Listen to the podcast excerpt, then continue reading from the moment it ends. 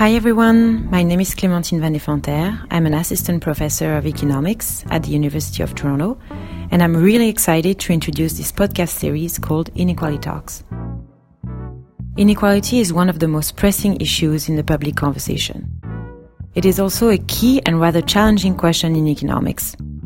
In Inequality Talks, I will give you a chance to get more familiar with this topic and discover the fascinating research done predominantly by emerging scholars.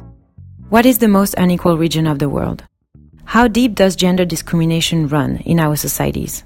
What happens to poor households during a housing boom? How is land distributed today? How can minimum wage reduce racial inequality? Can we really expect politicians to fix inequality?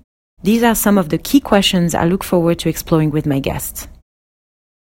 Part of my goal in recording this series is to demystify economics and to present some of the tools that economists use in their research. So in every episode, there will be a sequence called La Minute Technique, where researchers will explain one technical aspect of their work in one minute. Many of the researchers you'll hear in Inequality Talks are economists. However, it is my personal conviction that inequalities should be addressed from a range of disciplines and approaches. In fact, as you will see, most of my guests draw their inspiration from other social sciences and the humanities at large.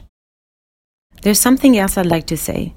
I have been recording Inequality Talks in the midst of the covid nineteen pandemic that is disproportionately affecting members of the most vulnerable social groups and exacerbating inequalities.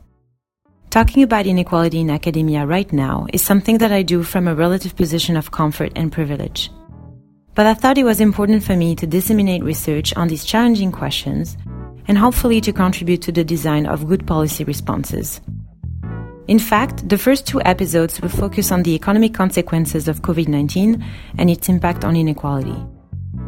I hope you'll find them interesting. Feel free to reach out via social media and stay tuned for the next episode.